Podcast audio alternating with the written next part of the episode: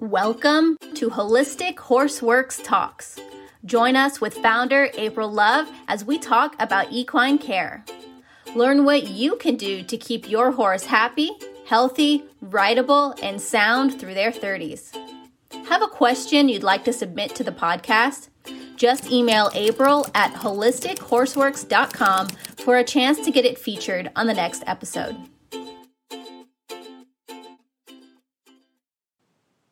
Hi, this is Lillian. I'm here with April Love. Recently, out on the East Coast here, we had a lot of smoke from the Canadian wildfires, and I know in the Midwest they get a lot of wildfires. So I was wondering, what can horse owners do to protect their horses when there's smoke from wildfires?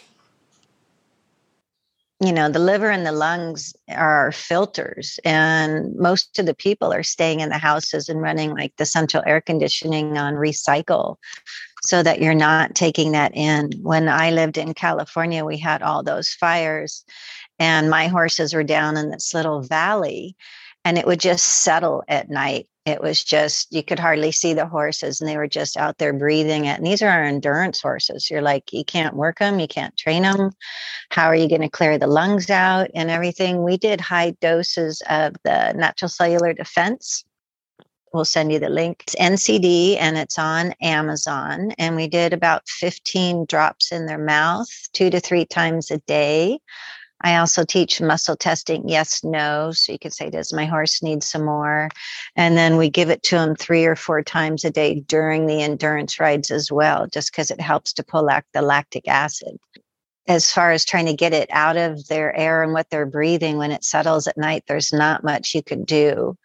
You can um, help balance their organs and their meridians with the bladder sweep, where we start lightly with two hands just below the eye, softly going over the eye, softly going through the ears, and both hands under the mane and alongside the spine on the longissimus back muscle down over the butt and hitting the bladder 67 ting point. And you can do that three to five times to help tone their organs.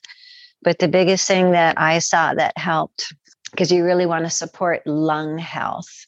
Be the NCD detox and any herbs that you can find for lungs. So, if we look on Silver Lining Herbs website, you should be able to find some for lung support.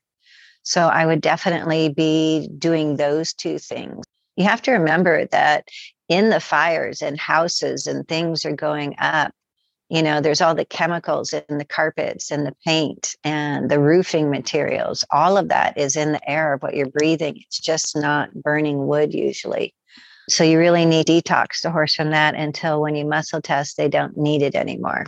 And feed a lung support and do your bladder meridian sweeps and you can find my website, holistichorseworks.com, and my YouTube channel, Holistic Horseworks, and my free ebook, www.horseacademy101.com.